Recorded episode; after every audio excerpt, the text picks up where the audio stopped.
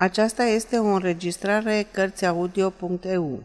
Pentru mai multe informații sau dacă dorești să te oferi voluntar, vizitează www.cărțiaudio.eu. Toate înregistrările sunt de domeniu public. Agata Christie Dublu Clu Dar înainte de toate niciun fel de publicitate, spuse domnul Marcus Hartmann. Poate pentru a 14-a oară. Cuvântul publicitate intervenea în conversație cu regularitatea unui leitmotiv. Domnul Hartman era un om mic de statură, puțin plinuț, cu manicură ireproșabilă și cu o voce plângăreață de tenor. În felul său era oarecum o celebritate și viața mondenă era profesia sa. Era bogat, dar nu din calea afară și își cheltuia banii cu tot zelul în căutarea plăcerilor sociale. Hobby-ul său era să fie colecționar. Avea și o inclinație spirituală pentru aceasta. Dantelă veche, evantaie vechi, bijuterii de când lumea, nimic modern sau nou pentru Marcus Hartman. La chemarea sa urgentă, Poirot și cu mine sosirăm tocmai când micuțul lui domn se zbătea în agonia nehotărârii. În împrejurările de față, a chema poliția îi se părea îngrozitor. Pe de altă parte, a nu o chema însemna să accepti ideea pierderii unora dintre bijuteriile colecției sale. Se oprise la Poirot ca un compromis. Rubinele mele, domnule Poirot, și colierul de smaralde care se zice că a aparținut Caterinei de Medici. O, colierul de smaralde! Sunteți buni să-mi povestiți împrejurările în care au dispărut? Îi sugeră Poirot cu bunăvoință. Tocmai asta încerc să fac. Ieri după amiază am organizat o mică petrecere, un ceai, o afacere neprotocolară, vreo șase persoane. Am mai făcut una sau două în perioada asta și, deși poate n-ar trebui să o spun, au avut mare succes. Muzică bună, Nacora la pian și Catherine Bird, contralto australiană, în salonul cel mare. Ei bine, la începutul după amiezii le-am arătat musafirilor colecția mea de bijuterii vechi. Le ține într-un mic seif în peretele de acolo – este aranjat ca un mic screen, înăuntru cu un fundal de catifea colorată pe care sunt dispuse bijuteriile. Apoi le-am arătat evantaiele expuse pe perete. După aceea, cu toții ne-am îndreptat spre camera de muzică. Abia după ce plecaseră, am descoperit că seiful a fost devalizat. Probabil că nu l-am închis ca lumea și cineva a profitat de ocazie ca să-l golească de conținut. Rubinele, domnule Poaro, colierul de smaralde, colecția de o viață. Ce n-aș da să le recuperez? Dar nu vreau publicitate. Cred că înțelegeți prea bine, nu-i așa, domnule Poaro? Proprii mei musafiri, prietenii mei personali, ar fi un scandal oribil. Cine a fost ultima persoană care a părăsit camera asta când v-ați îndreptat spre salonul de muzică? Ehm, domnul Johnston, îl cunoașteți, milionarul sud-african. Tocmai a închiriat casa familiei Abbottbury din Park Lane. A întârziat câteva momente, mi-amintesc. Dar, desigur, oh, sunt sigur că n-ar putea fi el. S-a întors vreunul din oaspeții dumneavoastră în camera aceasta sub un, vreun pretext în timpul după amiezii? Mă așteptam la întrebarea aceasta, domnule Poirot. Trei dintre ei, contesa Vera Rosakov, domnul Bernard Parker și Lady Rancorn. Povestiți-ne despre ei. Contesa Rosakov este o rusoaică încântătoare, membră a vechiului regim. A venit recent în Anglia. Mi-a spus la revedere și am fost oarecum surprins să o găsesc în această cameră, admirând uh, aparent colecția de evantaie. Știți, domnule Paro, cu cât mă gândesc mai mult la asta, cu atât mi se pare mai suspect. Nu sunteți de acord? Extrem de suspect, dar hai să auzim și despre ceilalți. Ei bine, ă, Parker a venit în cameră doar ca să iau cutie cu miniaturi pe care doream să-i le arăt doamnei Rancorn. Ceva și despre doamna Rancorn? A zice că doamna Rancorn este o femeie între două vârste, cu o extraordinară forță de caracter, care își dedică cea mai mare parte a timpului diferitelor comitete de caritate. Ea s-a întors să-și ia doar o geantă pe care o lăsase undeva. Bien, monsieur, monsieur. Deci, avem patru posibili suspecți. Contesa rusoaică, nobila englezoaică, milionarul sud-african și domnul Bernard Parker. Apropo, cine este domnul Parker? Întrebarea uh, păru să-l pună teribil în încurcătură pe domnul Hartman. Uh, el este, el este, de fapt, un tânăr pe care îl cunosc. Am înțeles suficient, spuse Poirot grav. Cu ce se ocupă acest domn Parker? Este un tânăr din oraș, poate nu chiar din înalta societate, dacă pot să mă exprim astfel. Îmi permite să vă întreb cum de va deveni prieten? Ei bine, într-una sau două ocazii mi-a făcut anumite mici comisioane. Continuați, domnule, spuse Poirot. Hartman se uită de parcă ar fi implorat milă. Evident că ultimul lucru pe care îl dorea să-l facă era să continue. Dar cum Poirot păstra o tăcere inexorabilă, capitulă. Știți, domnule Poirot, e cunoscut faptul că mă interesează bijuteriile vechi. Câteodată Uh, există o bijuterie de familie pe care cineva vrea să o vândă, dar rețineți, nu trebuie niciodată să fie scoasă la licitație sau să ajungă în mâinile vreunui negustor. Dar este cu totul altceva să-mi fie vândută mie personal. Parcă aranjează detaliile unor astfel de lucruri, ia legătura cu ambele părți și astfel este evitată orice mică încurcătură. El mi aduce la cunoștință orice caz de acest tip. De exemplu, Contesa Rosakov a adus cu ea din Rusia niște bijuterii de familie.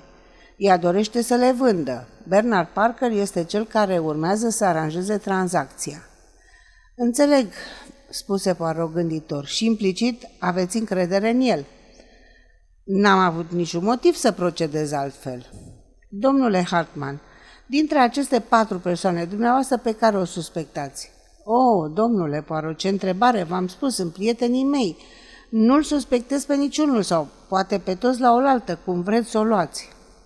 Nu sunt de acord. Suspectați pe unul din acești patru. Nu este conteza Rosakov și nici domnul Parker. Este Lady Rancorn sau domnul Johnston. Mă încolțiți, domnule Poirot. Chiar asta faceți. Doresc foarte mult să nu am scandal. Lady Rancorn aparține uneia din cele mai vechi familii din Anglia, dar este adevărat, din nefericire, este foarte adevărat că mătușa sa, Lady Caroline, suferă de o afecțiune foarte neplăcută. Bineînțeles că toți prietenii ei au fost înțelegători și servitoarea sa n-a păiat lingurițele de argint sau de ce ori fi fost cât se poate de repede. Înțelegeți situația mea penibilă. Uh, deci, Lady Rancon a avut o mătușă care era cleptomană. Foarte interesant.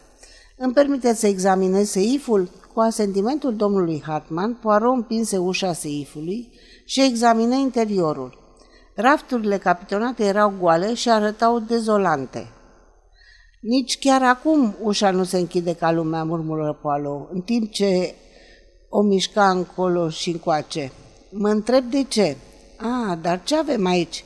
O mănușă prinsă în balama, mănușa unui bărbat. Eu întinsă domnului Hartman. Nu este mănușa mea, declară acesta. Aha, și încă ceva. Poirot se aplecă cu îndemânare și ridică un mic obiect de la baza seifului. Era o tabacheră făcută dintr-o țesătură neagră lucioasă. Tabachera mea, strigă domnul Hartman. A dumneavoastră? Nici vorbă, domnule, acestea nu sunt inițialele dumneavoastră. El indică monograma încolocită a două litere executate în platină. Hartman o luă în mână. Aveți dreptate. Remarcă, el seamănă foarte mult cu a mea, dar inițialele sunt diferite. Un B și un P. Doamne sfinte, Parker! Așa s-ar părea, spuse Poirot. Un tânăr cam distrat, mai ales dacă și mănușa este a lui. Aceasta ar reprezenta un dublu clun, nu-i așa? Bernard Parker, murmură Hartman. Ce ușurare simt! Domnule Paro, vă las pe dumneavoastră să recuperați bijuteriile. Dacă apreciați că e cazul, puteți să, să dați chestiunea pe mâna poliției, dacă sunteți convins că el este vinovatul. Vezi, prietene, îmi spuse Poirot după ce am plecat împreună din casă, acest domn Hartman are o lege pentru nobil și o altă lege pentru oameni simpli. Eu n-am fost încă înnobilat, așa că sunt de partea celor simpli. Nu trăiesc simpatie pentru acest tânăr. Toată discuția a fost puțin curioasă, nu așa? Hartman o suspecta pe Lady Rancorn, eu pe contesă și pe Johnston și tot timpul necunoscutul domn Parker era prada noastră. De ce ai suspecta pe ceilalți doi? Parbleu, e un lucru atât de simplu să fie o refugiată rusoaică sau un milionar sud-african, Orice femeie poate pretinde că e contesă rusoaică, oricine își poate cumpăra o casă în Park Lane și se poate prezenta ca milionar sud-african. Cine îndrăznește să-l contrazică? Dar observ că trecem prin Barry Street. Tânărul nostru prieten distrat locuiește aici. Haide să batem fierul cât e cald, cum se spune. Domnul Bernard Parker era acasă. L-am găsit odihnindu-se pe niște perne, îmbrăcat într-un halat curios, în culori roșii și portocalii. Rare ori mi-a fost dat să-mi displacă cineva mai mult decât acest tânăr individ cu fața lui albă efeminată și vorbirea afectată din vârful limbii. Bună dimineața, domnule, spuse Poirot direct. Vin de la domnul Hartman. Ieri la petrecere cineva i-a furat toate bijuteriile. Permiteți-mi, domnule, să vă întreb dacă aceasta este mănușa dumitale. Procesele mentale ale domnului Parker nu păreau prea rapide. Făcu ochii mari la vederea mănușii ca și cum vrea să-și adune mințile. Unde ați găsit-o?" întrebă în cele din urmă. E mănușa dumitale, domnule?" Domnul Parker păru să se hotărească. Nu, nu este, declară el. Dar tabachera este a dumitale? Bineînțeles că nu, eu am una de argint la mine. Foarte bine, domnule, mă duc să las afacerea pe mâinile poliției. Oh, știți, n-aș face asta dacă aș fi în locul dumneavoastră, strigă domnul Parker oarecum îngrijorat. Niște tipi al naibii de antipatici în poliție. Așteptați o clipă. Mă duc să-l văd pe bătrânul Hartman. Uite ce ochi Oh, oh, aș, așteptați o clipă. Dar Poirot plecă hotărât. I-am dat de gândit, nu? Chicoti el. Mâine vom vedea ce se va întâmpla. Dar ne-a fost dat să reluăm cazul Harmar chiar în după amiaza aceea. Fără cel mai mic semn de prevenire, ușa se deschise brusc și un vârtej sub formă umană intră peste noi, aducând cu ea o pereche de blănuri de samur, era rece cum numai o zi de iunie poate fi în Anglia și o pălărie extravagantă cu niște pene uriașe. Contesa Vera Resakov era o persoană cam turbulentă. Dumneata ești domnul Poirot? ce cu toată mascarada asta? Îl acuz pe bietul beat, e o infamie, e scandalos, îl cunosc, e ca un puișor, ca un miel. N-ar fi în stare niciodată să fure. A făcut totul pentru mine și acum să stau să privesc cum e chinuit și strivit – Spuneți-mi, doamnă, acesta este tabachera lui?" îi arătă Poirot obiectul din țesătură lucioasă neagră. Contesa se opri o, o clipă ca să o inspecteze. Da, e a lui, o știu bine. Și ce cu asta? Ați găsit-o în cameră. Am fost acolo toți, o fi căzut atunci, cred. Ah, voi, polițiștii, sunteți mai rei decât gărzile roșii. Asta e mănușa lui? Mănușa lui? De unde să știu eu? Toate mănușile sunt la fel. Să nu încercați să mă opriți. Trebuie lăsat liber, nu trebuie să plutească niciun dubiu asupra lui. Dumneavoastră o să-l disculpați, o să-mi vând bijuteriile și o să vă dau mulți bani. Doamnă, ne-am înțeles atunci? Nu, nu ne tocmim. Bietul băiat a venit la mine cu lacrimi în ochi. Am să te salvezi, am spus. Am să mă duc la acest om, la acest căpcăun, la acest monstru, la Sopevera. Deci ne-am înțeles, am plecat. Fără prea multă ceremonie, așa cum sosise, părăsi camera lăsând în urmă un parfum foarte puternic de natură exotică. Ce femeie și ce blănuri!" am exclamat eu. A, da, sunt veritabile. Ar putea o contesă falsă să aibă blănuri adevărate? E o glumă, Hastings. Nu, cred că e adevărat, rusoaică. Așa, așa, deci, domnișorul Bernard s-a dus câncind la ea. Tabachera e a lui, mă întreb dacă și mănușa. Cu un zâmbet, Poirot scoase din buzunarul său o a doua mănușă și o puse lângă prima. Nu era niciun dubiu că forma o pereche. De unde ai pe a doua Poirot? Era aruncată împreună cu un baston pe masa aflată în hol, holul din Bury Street. Zău, un tânăr foarte distrat acest domn Parker. Bine, bine, Monami, trebuie să investigăm totul, măcar de formă să facem o vizită scurtă în Park Lane. Nu mai e nevoie să spun că l-am însoțit pe prietenul meu. Johnston era plecat, dar am stat de vorbă cu secretarul său particular. Mi-a spus că Johnston sosise doar recent din Africa de Sud. Nu mai fusese niciodată în Anglia. Îl interesează pietrele prețioase? întrebă la întâmplare Poirot. Minele de aur îi sunt mai la inimă, râse secretarul. Poară plecă de la întâlnire gânditor. Târziu, în seara aceea, spre totala mea surpriză, l-am găsit studiind cu seriozitate o gramatică rusească. Pe toți ființii, Poirot, am exclamat, înveți rusește limba contesei ca să conversez cu ea? Fii sigur că nici nu o să asculte la engleza mea, prietene. Dar nu știi, Poirot, că toți rușii bine crescuți vorbesc franceza? Ești o mină de informații, Hastings. O să încetez să mă mai mir de complicațiile alfabetului rus. Împinse cartea în fața lui cu un gest dramatic. Nu eram cu totul satisfăcut. Era o luminiță în ochii lui pe care o cunoșteam de mult. Un semn invariabil că Hercul Poirot se simțea mulțumit în sinea lui. Poate că te îndoiești că e cu adevărat rusoaică. Ai de gând să o testezi? Am remarcat eu. A, nu, nu, e sigur rusoaică. Atunci, dacă vrei să te distingi cu adevărat în acest caz Hastings, îți recomand ca ajutor prețios cartea Primii pași în limba rusă. Apoi râse și nu mai spuse nimic. Am luat cartea de pe jos și m-am afundat în ea curios, dar n-am putut să-mi dau de capăt remarcilor lui Poirot. În dimineața următoare n-am primit nicio veste, dar aceasta nu părea să-l îngrijoreze pe micul meu prieten. La micul dejun și-a anunțat intenția de a-i face imediat o vizită domnului Hartman. L-am găsit pe fluterurile societății înalte, acasă și aparent ceva mai calm decât în ziua anterioară. Ei bine, ce vești ai, domnule Poirot?" întrebă el cu nerăbdare. Poirot îi întinse o bucățică de hârtie. Aceasta este persoana care a luat bijuteriile, domnule. Să aduc treaba la cunoștința poliției sau ați prefera să vă recuperați bijuteriile fără să implic poliția? Domnul Harman se uită uluit la hârtie. În cele din urmă îi reveni glasul. Ah, uluitor! Aș prefera extrem de mult să nu iasă scandal. Vă dau cartea, carte blanche, domnule Poirot. Sunt sigur că veți fi discret. Următorul nostru gest a fost să oprim un taxi pe care Poirot l-a îndreptat spre hotelul Carlton. Acolo a întrebat de contesa Rozakov. După câteva minute am fost introduși în apartamentul doamnei.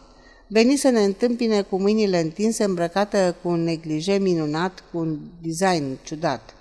Domnule Poirot, exclima ați reușit? L-ați dezvinovățit pe bietul copil? Doamnă contesă, Prietenul dumneavoastră, domnul Parker, este la adăpost sigur de arestare. A, doar sunteți micuțul om inteligent, superb și așa de repede. Pe de altă parte, i-am promis domnului Hartman că bijuteriile îi vor fi returnate astăzi. Chiar? De aceea, doamnă, vă voi fi extrem de obligat dacă mi le veți mâna fără întârziere. Îmi pare rău că vă grăbesc, dar țin un taxi în cazul în care va fi necesar să mă duc la Scotland Yard. Și noi, belgenii, madame, suntem econom din fire. Contesa a prins o țigară. Câteva minute rămase perfect liniștită, suflând rotocoale de fum și privind țintă la Poirot. Apoi izbucni în râs și se ridică. Se duse spre birou, deschise un sertar și scoase o geantă de mătase neagră. I-o întinse cu naturalețe lui Poirot. Când vorbi, tonul ei era foarte senin și firesc. Noi rușii suntem, din potrivă, risipitori din fire și pentru asta, din nefericire, trebuie să ai bani. Nu e nevoie să vă uitați înăuntru, sunt toate acolo. Poirot se ridică. Vă felicit, doamnă, pentru inteligența și promptitudinea dumneavoastră. Ah, dar din moment ce țineți taxiul să vă aștepte, ce altceva ați putea face? Sunteți foarte amabilă, doamnă. Mai rămâneți mult la Londra? Mă trem că nu, datorită dumneavoastră. Primiți scuzele mele. Poate ne vom întâlni din nou în altă parte. Așa sper. Eu nu, exclamă contesa râzând. Vreau să vă fac un mare compliment. Sunt puțini oameni în lume de care mă tem. La revedere, domnule Poirot. La revedere, madame la comtes. A, scuzați, am uitat. Dați-mi voie să vă înapoiez tabachera dumneavoastră. Și cu o plegăciune, el îi mână micul obiect din țesătură neagră, lucioasă, pe care îl găsisem în seif. Ea l acceptă fără să schimbe expresia de pe față, doar ridică dintr-o spânceană și murmură. Înțeleg. Ce femeie, îmi zise Poirot entuziasmat în timp ce coboram scările. Mon Dieu, quelle femme! Niciun cuvânt de ceartă, de protest, de supărare. O privire rapidă și-a apreciat în mod corect poziția în care se afla. Îți spun, Hastings, o femeie care poate accepta înfrângerea în felul ăsta, cu un zâmbet liniștit, ajunge departe. E periculoasă, are nervi de oțel. Ea, el se împiedică rău de tot. Dacă poți să-ți mai moderezi entuziasmul și să te uiți pe unde mergi, ar fi mai bine, i-am sugerat, întrebându-l când ai suspectat-o prima dată pe contesă? Monami, mănușa și tabachera, duplu clu, să-i spunem, m-au îngrijorat. Bernard parcă ar fi putut cu ușurință să lase una sau alta, dar nu pe amândouă. A, nu, asta ar fi însemnat că este prea distrat. În același timp, dacă cineva le pusese acolo ca să-l incrimineze pe Parker, un clu ar fi fost suficient, tabachera sau mănușa, dar nu amândouă. Așa că am ajuns la concluzia că unul din cele două nu-i aparținea lui Parker. Am crezut la început că tabachera era a lui și că mănușa nu, dar când am descoperit perechea mănușii, mi-am dat seama că era invers. Atunci, a cui era tabachera? Clar nu i aparținea doamnei Rancorn. Nu îi se potriveau inițialele. Domnului Johnston, numai dacă se afla sub nume fals. Am vorbit cu secretarul său și am înțeles imediat că totul era clar și deasupra oricărei bănuieli. Nu există nicio reticență în legătură cu trecutul domnului Johnston. Atunci contesa se presupunea că ea ar fi adus bijuterii din Rusia. Ea trebuia să ia pietrele din colecție și ar fi fost foarte greu să fie identificate vreodată. Ce putea fi mai ușor pentru ea decât să ia o mănușă de-a lui Parker din hall în ziua aceea și să o vâre în safe. Dar, bien sûr, nu intenționa să-și cape propria sa tabacheră. Dar dacă aceasta era a ei, de ce avea BP pe ea? Inițialele contesei sunt VR. Poirot zâmbi cu blândețe. Exact, mon ami, dar în alfabetul rus B este V și P este R. Ei bine, nu puteai să te aștepți de la mine să ghicesc asta, nu știu rusește. Nici eu, Hastings, de aceea am cumpărat cărticica și ți-am atras atenția asupra ei. El oftă. Remarcabilă femeie. Am sentimentul prietenei, un sentiment foarte puternic, că am să o întâlnesc din nou. Mă întreb unde. Sfârșit.